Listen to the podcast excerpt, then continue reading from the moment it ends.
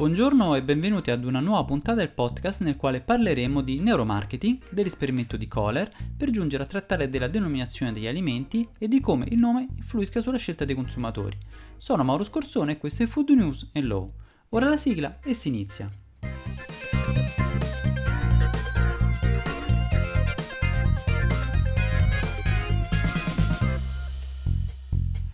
Qualche giorno fa ho letto un articolo che mi ha lasciato perplesso, in quanto l'autore si domandava come la denominazione di un prodotto potesse modificare la percezione del consumatore fino al punto da odiare quell'alimento.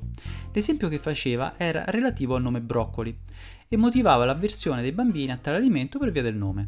Se invece si fossero chiamati con un nome più orecchiabile, allora i bambini li avrebbero scelti. Sembra un discorso utopistico, ma non lo è. Nell'articolo dal titolo The Problem with Your Diet It's What You Call Your Food, l'autore Stephen Nett riporta di un esperimento condotto su 46 studenti. Hanno offerto loro, a distanza di una settimana, un frullato. I frullati erano composti con gli stessi ingredienti, quindi avevano il medesimo contenuto nutrizionale. L'unica differenza era l'etichetta.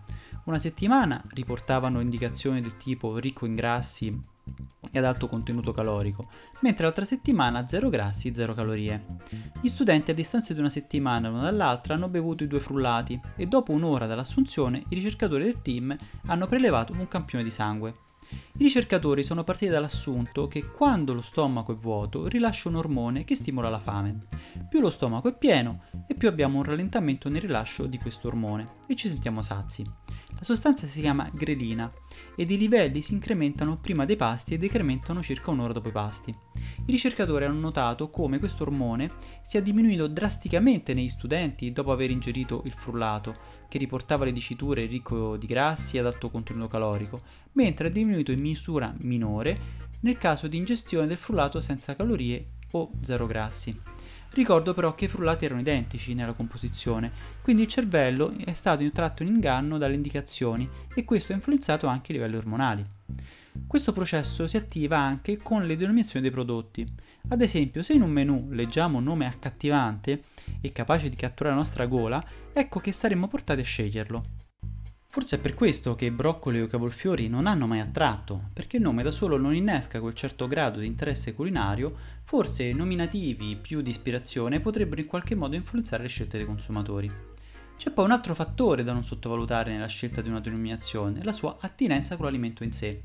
Sul punto ci torno a breve, ma non prima di avervi introdotto l'esperimento di Kohler. L'esperimento consisteva nell'attribuire ai nomi figure astratte, le parole da attribuire nell'esperimento erano Buba e Kiki e fi- bisognava associarle a due figure, una più tondeggiante ed una maggiormente spigolosa. Vi lascio un attimo per pensare e per partecipare al test. Quindi figura spigolosa, con molti angoli per intenderci, ed una figura morbida, con molte facce arrotondate. Il test consiste nell'associare il termine buba ad una figura e il, term- il nome Kika all'altra. Avete fatto? L'esperimento ha dimostrato che alla figura più spigolosa si associava la parola chica ed a quella più morbida buba. Quindi, nel modo in cui pensiamo, attribuiamo ai nomi delle immagini. Un pochino come accade quando incontriamo una persona e gli attribuiamo un nome, perché in qualche modo associamo quel nome alla conformazione del viso.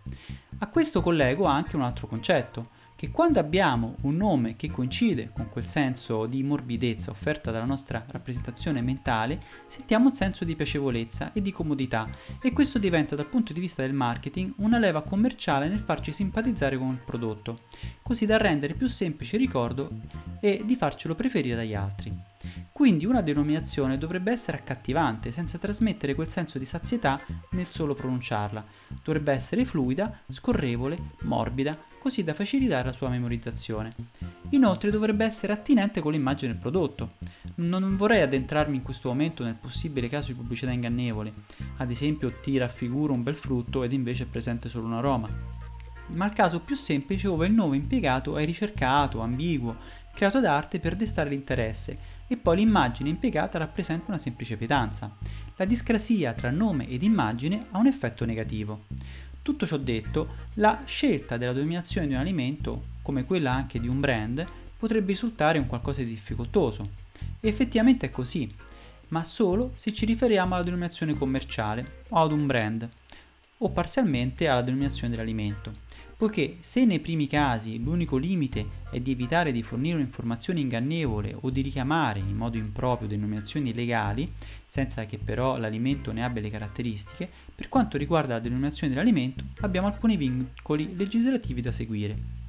E adesso l'approfondimento legislativo.